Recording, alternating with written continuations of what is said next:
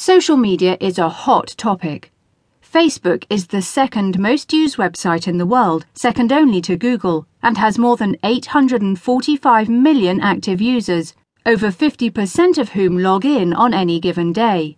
Twitter ranks 9th, LinkedIn 12th, and WordPress is at number 18.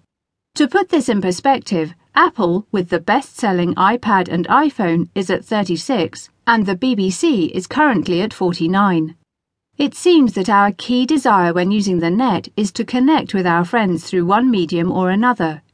If you agree with me and the general consensus that word of mouth is the best form of recommendation, it stands to reason that letting your online friends know about your professional status and plans could just net you the opportunities your dreams are made of. Welcome to the word of mouse. Or should that be the world of mouth? Before we go further, I want to point out if your professional plans include jumping ship from your present employer, your online campaign needs to be tethered with the fact that you or one of your friends are linked to your current colleagues and or boss. The good and the bad news about social media is that it makes a small world ever smaller.